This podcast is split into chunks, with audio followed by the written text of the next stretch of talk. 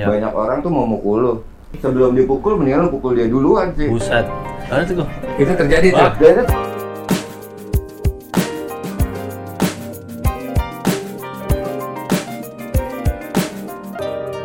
Jadi berdiri tahun 2009. 2010. Tahun ini menginjak tahun ke-9 berarti. Awalnya gimana tuh? Gue dengar kan berangkat dari alkoholik lebih. Oh, alkoholik. Coba ceritain. Baik. Ya dulu tuh awalnya kayak kita tuh cuman teman apa satu kru graffiti gitu, alkoholik tuh. Setelah kita nongkrong bareng, gambar. Itu tahun berapa tuh? Itu dari tahun 2001. Dari 2001 kita udah ketemuan, udah ngobrol, udah gambar bareng lah di jalan. Akhirnya tuh sebenarnya karena kita domisilinya jauh-jauh tuh, akhirnya pas di tahun 2009 kita bikin tempat yuk, akhirnya di 2010 kejadian bikin tempat lah. Dan kita bingung tuh, namanya apa? Berhubung kita nongkrongnya dulu di Gardu Listrik itu di YPK. Kita basket di situ setiap Rabu.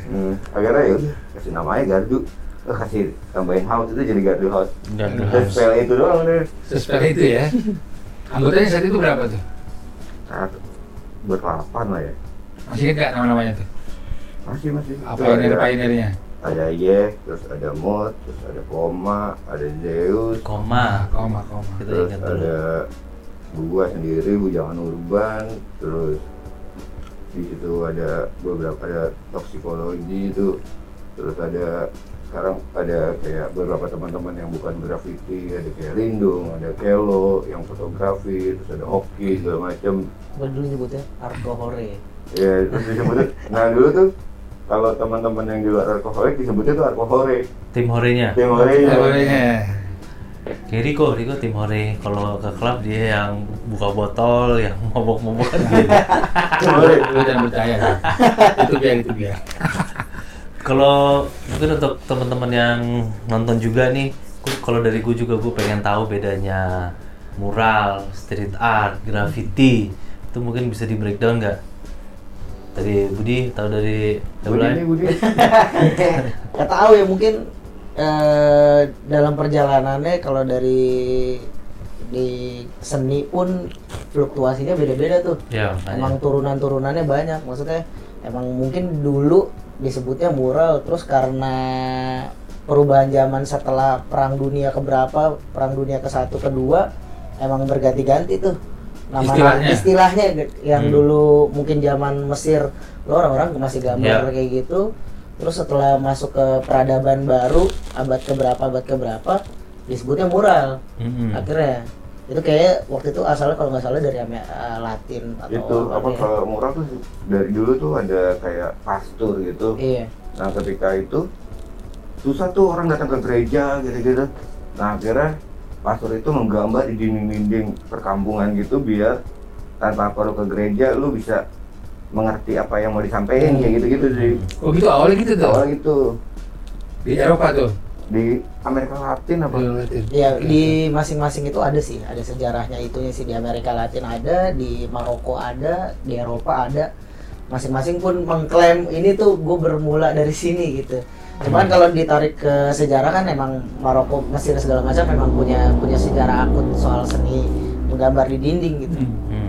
Kalau udah mulai jadi namanya graffiti, udah mulai pakai pilox, udah mulai orang-orang niban-niban kereta-kereta tuh dulu di New York. Itu bedanya apa yang membedakan? Itu tahun sekitar 60 akhir sampai 70-an.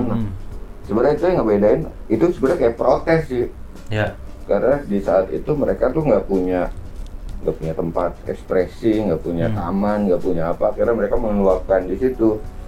Dan awal-awal tuh kalau bisa dibilang tuh ada namanya Taki 183, dia tuh tukang pos gitu ya. Yeah. Nah dia tuh selalu mencoret nama dia Taki 183. Ini dia Takis. Jadi Takis aja dia. Nah dia tuh jadi kayak akhirnya tuh ada New York Times atau New York Post gitu. Nggak perlu jadi selebritis untuk terkenal, lu bisa jadi graffiti artist. Nah dari situ lah berkembang tuh.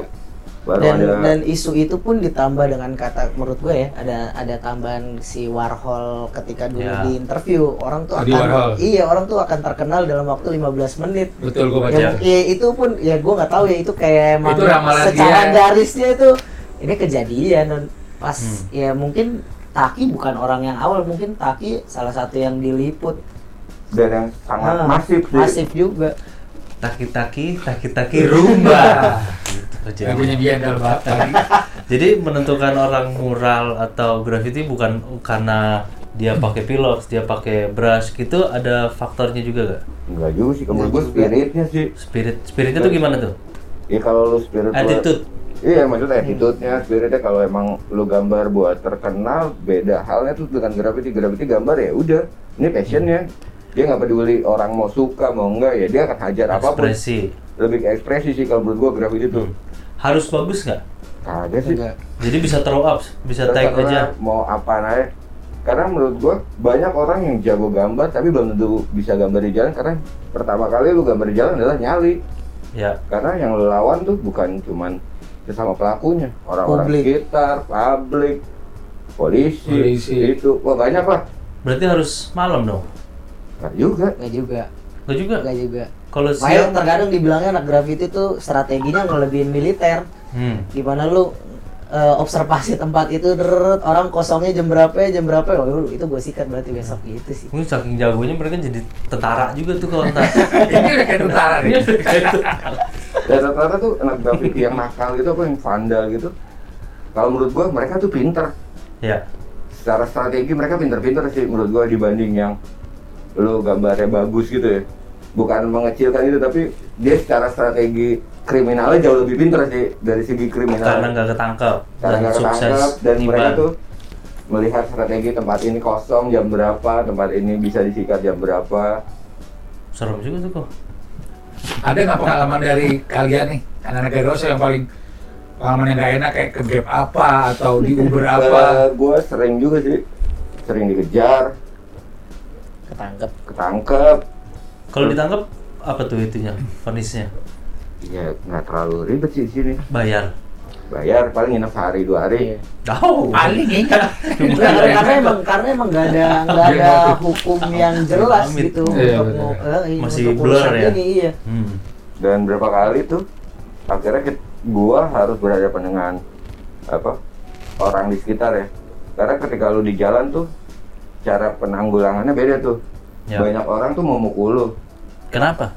Ya karena lu nyoret. Padahal bukan miliknya dia, miliknya pemerintah. Bisa jadi mereka ngerasa anak situ kan, warlock. Okay. Nah itu biasanya gua sebelum dipukul, mendingan lu pukul dia duluan sih. Buset. Ada tuh gua. Itu terjadi tuh. Biasanya terjadi. Dan itu gua berapa kali melakukan itu. Karena ketika lu di jalan, kalau lu pukul duluan, mental lu akan down. Tapi kalau lu pukul dia duluan, dia akan down. Dan lu bisa cabut. Catat Jablay bersabda, kalau ada apa-apa pukul duluan.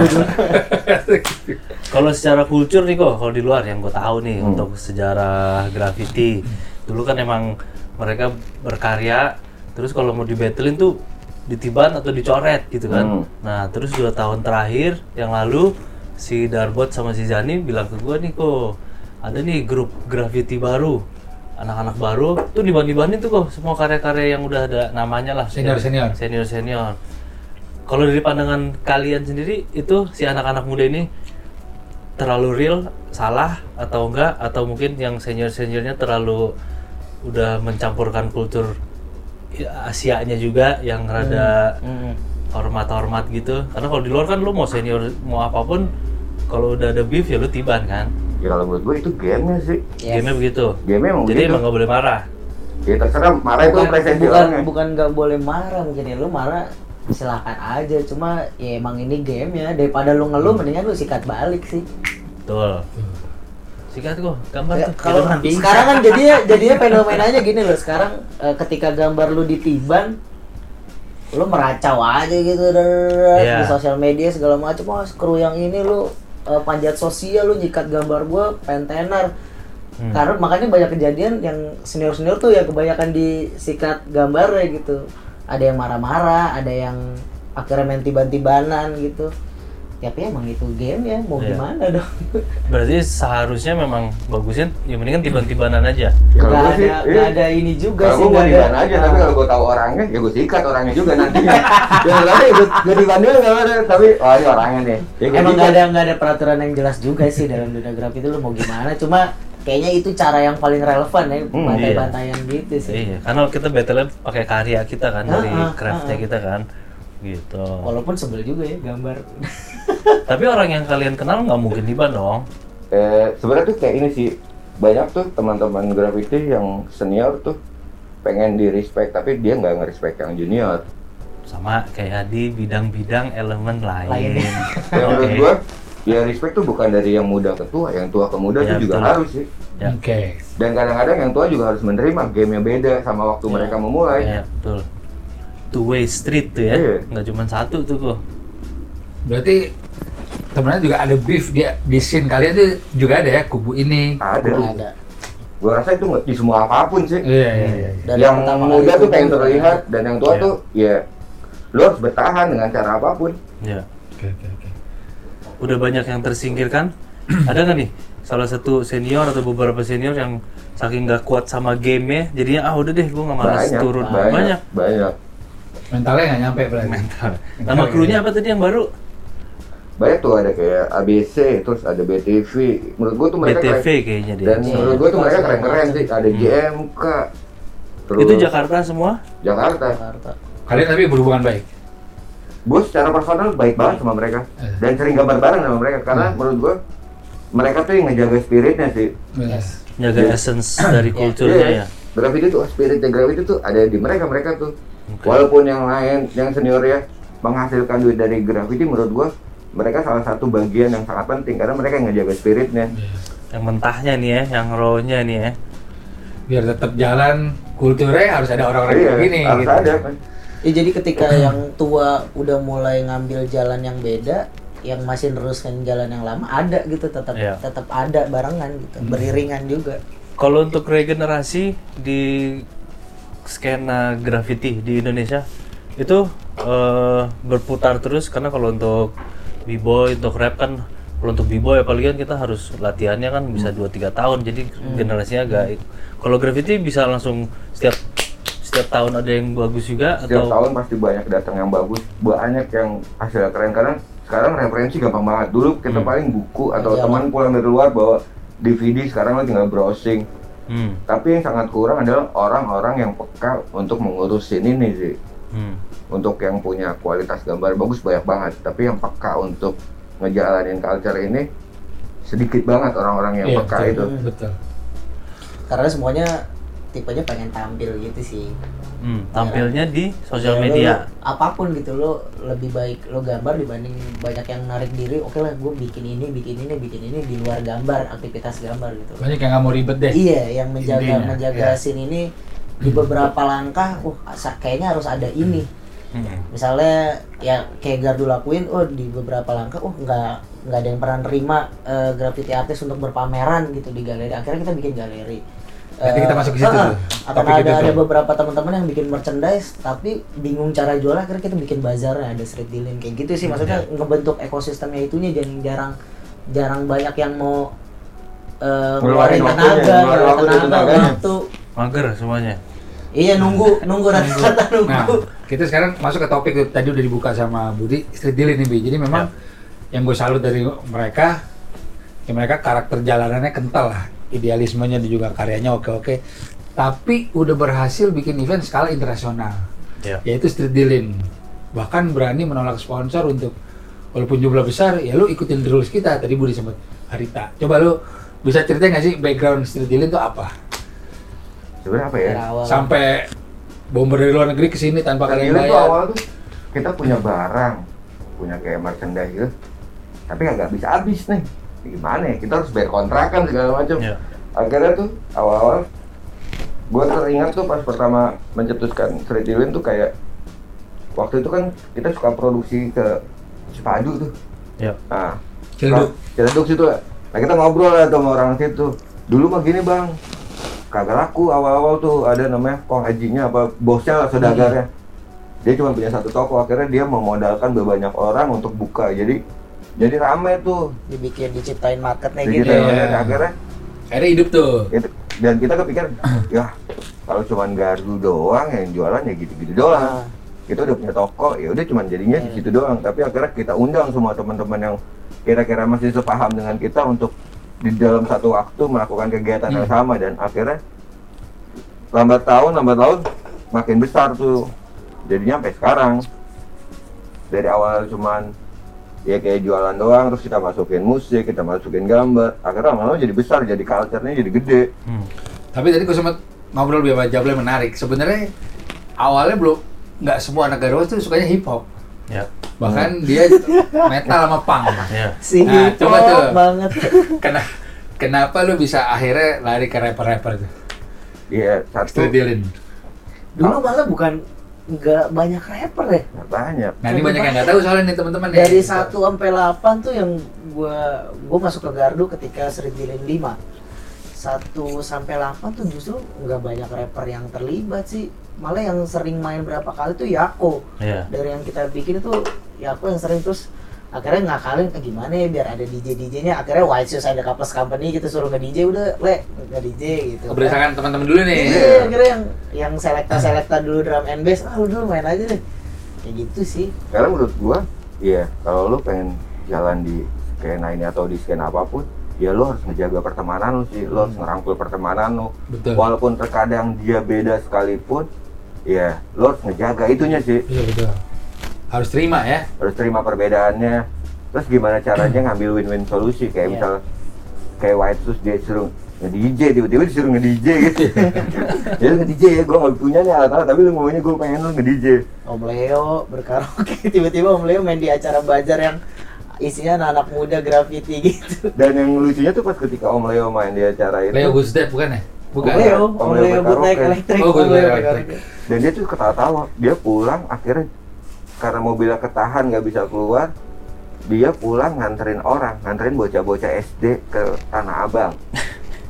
Dan Om Leo disangkanya "Do you love me?" Paling salah satu graffiti karena gondrong ya. Oh iya. Oh gitu.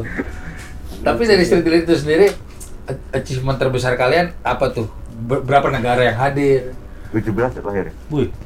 Terakhir, iya. Itu yang undangan ya? Maksudnya yang artisnya kita undang. Tapi banyak juga kan yang datang tanpa kita undang, emang pengen lebaran bareng aja gitu.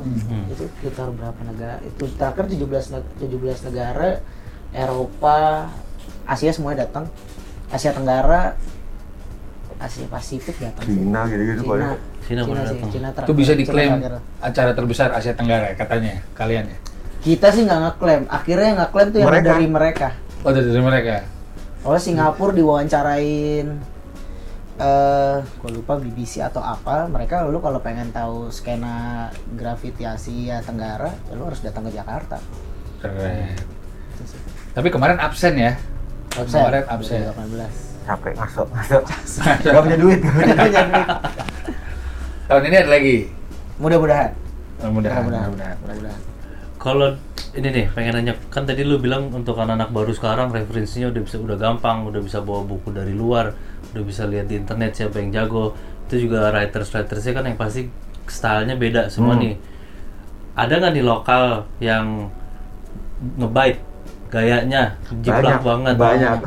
Kalau dari lu sendiri, originality itu penting nggak? Terus cara menciptakan originality di sebuah dunia graffiti yang dari huruf-huruf itu kan bisa ditarik, ada panahnya, itu nariknya harus dari itu gimana tuh? Kalau gua sih ngelihatnya masalah original itu emang proses ya. Kadang-kadang orang nggak bisa. Mungkin secara kekaryaannya iya. Iya, maksudnya secara langsung ya banyak orang tuh memulai dari mencontek. Ya. Tapi akhirnya lambat laun kalau emang dia suka dengan sini tuh dia pasti akan berubah dengan sendirinya sih. Ya. Tapi juga banyak orang yang apalagi sekarang ya, karena referensinya semua gampang dan kira-kira bentuknya tuh hampir banyak yang mirip. Ya. Itu menurut lu gimana? Kurang? Ya kalau gue pribadi sih kurang sih. Ya. Tapi kalau secara strukturnya ya udah nggak masalah juga sih. Toh itu juga nggak mengganggu yang lain sih. Tapi juga banyak tuh gue lihat komen-komen dari luar, kayak grafitaris luar yang marah-marah kata karya di bed di sini. Iya, sekarang referensi begitu cepat, men. Iya. Kalau untuk yang dari sini, yang menurut lo original, ada nggak? Siapa? Atau yang dia respect lah. Ya. Gue respect semua. Gue sih kagak ngelihat dia keren atau bagusnya ya. Kita gitu sih nggak pernah ngelihat. Gue nggak ngelihat dia, wah namanya gede, namanya kecil. Menurut gue semua tuh sama aja sih. Ya. Jadi menurut gue mereka tuh emang jadi part dari culture ini. Menurut gue jadi mau mereka biasa aja, mau mereka keren. Ya mereka punya poin apa, punya porsinya masing-masing sih. Terus juga masalah respect, ya pertemanan ini sih emang pasti ada sih, ada yang suka, ada yang nggak disukain. Tapi menurut gua selama satu orang sama, misal gua sama orang itu fine-fine aja, ya gua nggak peduli orang lain ngomong bahwa dia jelek, mau dia bagus. Kayak gitu sih menurut gua. Malah ya, akhirnya kebiasaan kita secair itu dalam mengkurasi orang-orang ada di street dealing gitu untuk festival, kayak akhirnya kita nggak ngeliat secara karyanya, sejauh mana lu konsisten berkarya di jalan sama attitude lu gimana sih ya. Itu sih yang lebih penting, gimana lu, gimana sih cara lu berteman tuh ya. Gitu sih kita akhirnya ngeliatnya itunya sih. Karena yang bagus banyak banget, yang bagus banyak banget, tapi yang attitude jelek juga banyak. Makanya mereka nggak bisa gambar tuh kok. Nah, biasanya kadang yang gambarnya misalnya bisa dibilang ya lu nggak bagus-bagus amat, cuma orangnya baik banget, asik. Dapat slot ya. Ada pokoknya ada. Lu punya poin lebih, Seenggaknya kalau lu nggak gambar ya lu tim hore aja gitu. Yeah. Kayak gitu sih. Kalau yang jago banget atau kurang nggak masuk street dealing. Yang banyak, yang lain. Banyak soalnya kayak gitu. Banyak tuh. Di lokal pun banyak kayak gitu. Gue sempet ngobrol sama Kasto NDFK ya. Dia bilang salah satu kota yang grafiti kenceng banget di Jogja. Itu bener gak? Iya, Jogja bagus. Kota-kota apa aja tuh yang menurut kalian berpotensi buat? Kalau gue juga ini sih menurut gue, grafiti yang berkembang subur adalah di kota yang korupsi menurut gue. Karena dia komplain mengenai isu. Enggak, karena sebenarnya di setiap kota tuh pasti ada masalah. Ada dana untuk maintenance ya. Kalau grafiti itu tetap banyak di kota itu, berarti kota itu korup udah. Bermasalah. Patokannya begitu ya. Dan itu gue udah banyak ngobrol sama teman-teman yang dari Eropa, dari Amerika. Ya waktu zaman Brooklyn gila-gilanya, Brooklyn itu lagi korup-korupnya. Nggak dipakai tuh dana maintenance ya. Berarti kalau kayak negara aman tentram kayak Switzerland, Finland, Denmark tuh berarti itu gamenya beda lagi. Kayaknya terakhir 2015 atau 2016 karya kita dipamerin di museum di Copenhagen. Ternyata di Denmark tuh lagi ngomongin warganya, seluruh warga Copenhagen lagi ngomongin ini anak-anak graffiti ini mau kita ditaruhin satu tempat atau biarin gambar. Akhirnya dibikin kayak kumpul warga musyawarah ngomongin grafiti. Akhirnya gimana tuh? Gue nggak tahu dealnya gimana. Pokoknya pilihannya dua. Nih grafiti kita taruh di satu slot kayak di Melbourne gitu. Lu grafiti boleh di sini doang, atau lu boleh ngotorin seluruh kota. Tapi boleh ketika ada otoritas kayak gitu, akhirnya dibantai juga sih pasti. Cuma pasti ada celah. Intinya kalau negara yang ekonominya stabil segala macam, harusnya grafiti juga rendah berarti maksudnya. Iya pasti. Sih. Soalnya berpikirnya mereka diarahkan akhirnya. Udah lu masuk galeri aja, ini bisa dirapi. Iya. Akhirnya kayak gitu. Berarti kayak skater cuma bisa boleh main di skate park, nggak boleh di street gitu ya. Sorry. Itu ngerti. Kalau dari gue nih kok, yang pengen gue tanya ke abang-abang ini, untuk industri di sebagai graffiti artist atau sebagai seniman atau sebagai mural itu, untuk beberapa contohnya kan kita udah ada. Kalau di luar mungkin kayak kaos itu kan dia udah gede banget, mulainya dari jalanan bisa ke situ. Kita bisa lihat juga Darbots di sini udah collab sama yang brand-brand gila. Kalau untuk yang anak-anak kecil nih, daripada mereka hobi, kalau mereka masih pengen di profesi graffiti atau gambar-gambar, itu pilihannya bisa kemana? Bisa bikin clothing juga pasti bisa, atau apa nih? Gue juga pengen tahu sih. Jadi wadah buat mereka deh, apa nih kalau buat menyalurkan hobinya lebih lanjut ya? Kalau gue sih ngelihatnya, maksudnya mereka bisa kemana? Satu, paling dasar banget mereka tuh bisa jadi graphic design tuh. Ya. Paling dasar tuh. Paling dekat mendekati. Paling dekat ya. Kalau mereka mau bikin optionnya jadi kayak bikin aparel, bikin clothing, itu bisa. Mau jadi seniman, bisa. Mereka bisa juga. Mau jadi director apapun juga bisa sih menurut gua. Terus karena apa yang gua jalanin tuh selama ini ya lu bisa diundang keluar, lu bisa ke Eropa, bisa ke Inggris segala macam ya karena graffiti. Menurut gue jangan pernah takut bahwa lu nggak akan jadi apa-apa atau nggak menghidupi ya, atau nggak menghidupi. Sebenarnya intinya tuh mau apapun kalau lu cerdik dan lu bisa melihatnya itu bisa aja sih menurut gua, di segala bidang, di segala bidang apapun ya. Gua akui itu juga terjadi di kita ya. Sih asal tekun, ditekunin, jangan kanan kiri, fokusnya di sini. Insya Allah udah jalannya. Karena Riko emang sempet mau belajar graffiti. Bohong gila. Gua mulu. Gak. Kalau untuk skena graffiti lo Dois iya. Dois 9. Gua udah bikin graffiti. Dois rapper. Iya, Dias juga, Dias UBC. Yeah. Justru UBC itu dari graffiti kan, bro.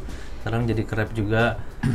Kalau tentang yang Riko tanyain tadi, kota mana aja yang udah oke? Jogja ya, Bali oke. Bali oke, tapi lebih banyak orang-orang luar yang berkarya di situ, asli bukan lokalnya ya ada, tapi nggak sebanyak bule-bulenya karena Bali kan kayak emang tempat pariwisata, jadi datang dan perginya orang lebih cepat sih ya. Dia sama kayak Bandung. Kalau Bandung rame dulu karena banyak anak graffiti yang sekolah di sana. Orang Jakarta? Entah dari luar Bandung. Jadi dia kuliah di sana, akhirnya bikin kru graffiti di sana, ramein komunitas di sana. Oh, gitu sih.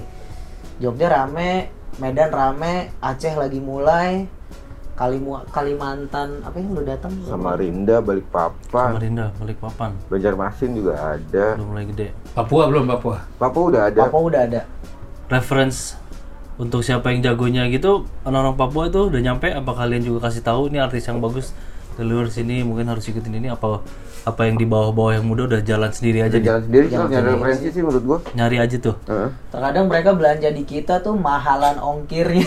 Enggak apa-apa tuh ya. Iya, lu ongkir lu segini nih. Udah enggak apa-apa, Bang, kirim aja dulu. Ya udah, kirim kayak gitu. Kalau dari lu sendiri, Blan, kan kalau sejarah gambar-gambaran kan emang udah dari Mesir, udah dari Maroko. Cuman kalau untuk graffiti kan Amerika kan.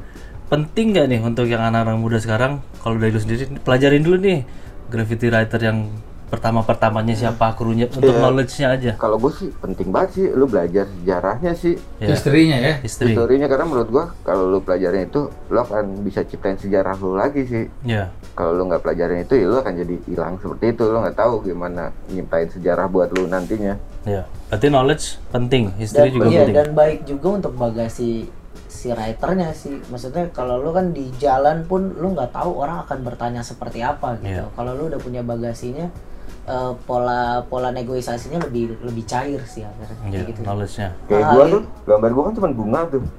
Itu gue sering banget selamat gambar gara-gara bisa ngomong, saya gambar bunga nih Pak, gini. Kayak gitu. Karena kenapa gua kepikiran gambar bunga? Lu udah gambar lu ilegal, lu udah ngerusak. Kalau lu kasih gambar yang ngerusak, bentuk gambar yang ngerusak juga, ya orang akan, wah lu udah nggak bener nih. Tapi bunga jadi pembenaran kadang-kadang. Jadi pembenaran. Ya kayak kita juga di Street Dealing kan ada rangkaian nama projectnya Bayoran Camp Project tuh. Jadi kita ngebedah satu kampung, kita gambarin graffiti semua. Jadi writer-writer dari luar negeri sama dalam negeri, lu bisa gambar di kampung itu. Oh keren. Tapi dengan satu syarat, lu harus yang negosiasi dulu nih sama warganya, lu yang pitching desain lu segala macem. Makanya selama ini stereotipnya, oh graffiti vandalisme, lu nggak lekat dengan publik, padahal lu bikin karya di ruang publik gitu. Akhirnya kita coba pendekatan memutus lain. Itu gitu dengan pendekatan itu, salah satunya dengan knowledge si graffiti itu seni loh di ruang publik yang seharusnya publik sama si pelaku grafitinya bisa sinkron nih untuk menciptakan itunya, vibe-nya gitu sih. Akhirnya berhasil banget tuh yang di Kebayoran Project itu sih. Itu salah satu keberhasilan kita juga akhirnya itu sih, mengedukasi publiknya. Yeah. Nah kalau gue lihat nih, balik lagi ke event yang pernah kalian jalanin, kita juga buat ada barbecue jam kan. Yes. Itu kita pernah menjalankan beberapa kali juga tanpa sponsor karena cuma demi give back ke community juga, biar sini tetap hidup. Itu juga sudah kalian jalankan kan? Masih dijalankan. Nah kalian ada masukan nggak tuh untuk skena-skena lain supaya aduh gue nggak mau buat nih kalau nggak ada sponsornya, atau apa, coba input biarnya kita makin erat nih street culture, hip hop bisa tetap makin gede lah. Gimana kita tuh biasanya ini apa? Mencari pertemanan baru sih, karena banyak hal option yang tercipta sih. Betul. banyak hal tuh, kayak misalnya gue pengen waktu itu datangin musyarakat lah, kita nggak punya duit nih sama sekali nih, dengan segitu banyak orang untuk datangin mereka. Musyarakat masih berapa orang? Masih waktu 10 apa 8 ya? Sekitar segitu lah, kita nggak punya duit tuh buat minimal ngeluarin duit berapa banyak tuh untuk tiket pesawat doang. Iya benar. Akhirnya gue ketemuan sama temen gue di Bali, dia bisa ngeberangkatin, tukeran. Akhirnya gue harus ke Bali untuk bikin karya di Bali untuk penutupan tempatnya. Jadi kayak banyak hal yang bisa ditukar gitu sih. Di barter ya? Di barter. Oke. Oh baru tahu nih gue. Banyak cara-cara yang kayak gitu sih menurut gue. Terus ketika lu nggak punya sesuatu, wah gue pengen ada skatepark nih, gue nggak punya duit nih, ya tinggal ngomong aja sama tuai lu. Gue mau ini nih, gini. Yeah. Oh iya, udah nih gue bantuin. Maksudnya banyak part yang harusnya bisa diobrolin. Yeah. Betul. Kalau banyak teman-teman kan, wah ini harus bikin, harus sponsor. Ya lu udah kalah di awal sih. Semangatnya kalah. Udah cuan duluan ya? Kadang mereka nggak, gue nggak tahu ya, di berbagai macam daerah untuk khususnya graffiti, akhirnya kalah duluan tuh semangatnya sama gue nggak ada duit bang, gue kemana mungkin bikin yang gede. Ininya mindsetnya langsung kayak gitu, langsung gimana caranya bikin acara ini bisa hospitality orang-orangnya tahu gambar kayak gitu sih, langsung berpikirnya besar gitu. Padahal yang mikro-mikronya bisa dikerjain dulu gitu, dimulai di maintenance lu di secara internalnya, gimana cara lu berjejaringnya itu sebenarnya bisa peluangnya lebih besar gitu loh. Ya banyak tuh teman-teman pengen langsung gede sih. Langsung gede. Nggak mau mulai dari nggak mau proses ya. Karena proses itu sih semakin dari kecil, gede, sedang. Nah dari proses itu akan belajar banyak tuh. Gimana bernegosiasi dengan orang, dengan sponsor ataupun apa yang macam-macam. Tapi kalau langsung gede ya, kalau bapak lu punya duit sih nggak masalah. Iya kita juga kan Gardu pun orangnya petakilan ya, orang-orang di dalamnya jablay nongkrong sama anak pang, si Dado mana metal, terus gue bisa cair ke ruang rupa, bisa yang ini nongkrongnya sama anak motor lalu segala macam. Akhirnya dari pertemanan itu gue bikin apa yang berkorelasi sama lo orang. Akhirnya waktu itu sama Lawless Garage ya, bikin two wheels, ucup. Akhirnya custom jog motor, akhirnya digambarin sama anak-anak, udah bikin pameran. Sama Twailo akhirnya gitu beberapa kali kan kita dikasih decknya, udah lu gambarin deh ntar gue pamerin kayak gitu. Nah itu kejadian juga sama Jakarta Sneaker Day. Oke. Kayak gitu lu bikin ini, gambarin ini. Kadang-kadang tuh kita ini sih, jangan pernah ngelihat option pertamanya, tapi option berikutnya kadang-kadang itu lebih dahsyat sih. Banyak orang kan, gue mau ini, yaudah lu berani bayar berapa? Aduh itu jangan di situ tuh. Ternyata kerjasama di belakangnya yang jauh lebih dahsyat. Betul. Jadi emang nggak melulu diukur sama duit semuanya di depan. Tapi dari investasi pertemanan lu, dari kualitas diri lu juga, ya kalau emang lo nyampe sih pada akhirnya rezeki nggak kemana, bener ya? Rezeki kacang tanah. Banyak. Kalau rezeki nggak kemana. Banyak teman banyak rezeki sih udah pasti. Ada pesan-pesan terakhir mungkin dari Gardu House untuk teman-teman, untuk komunitas-komunitas lain, untuk pemula-pemula yang mau memulai karirnya atau hobinya di graffiti? Ya jangan takut sih, sama tetap fokus aja sama apa yang lo mau. Maksudnya kadang-kadang emang banyak cobaannya, banyak rintangannya, terus kadang-kadang emang lo harus butuh proses panjang. Ya kalau lo konsisten sama apa yang lo ambil, suatu saat pasti akan ada hasil sih. Ya lo anggap aja kayak lagi bertanam, lo sebarin aja dulu tuh pupuknya sampai suatu saat lo berbuah, ya lo tinggal nikmatin aja. Apa yang kau petik itu yang kau tuai. Mungkin kalau boleh nambahin juga untuk teman-teman di komunitas apapun, ya lo bisa berpikirnya secara big picture-nya juga sih, ke menuntaskan ekosistemnya nih, rantai-rantai makanannya. Kalau emang di satu komunitas ini udah tercukupi yang ada, kira-kira yang bolongnya di mana nih supaya makin erat gitu. Apakah yang ketika yang bolong ini bisa ditutup sama komunitas lain, ya apa salahnya kita kerja sama sih. Betul. Gitu. Cross komunitas atau cross disiplinnya perlu sih biar semuanya cair.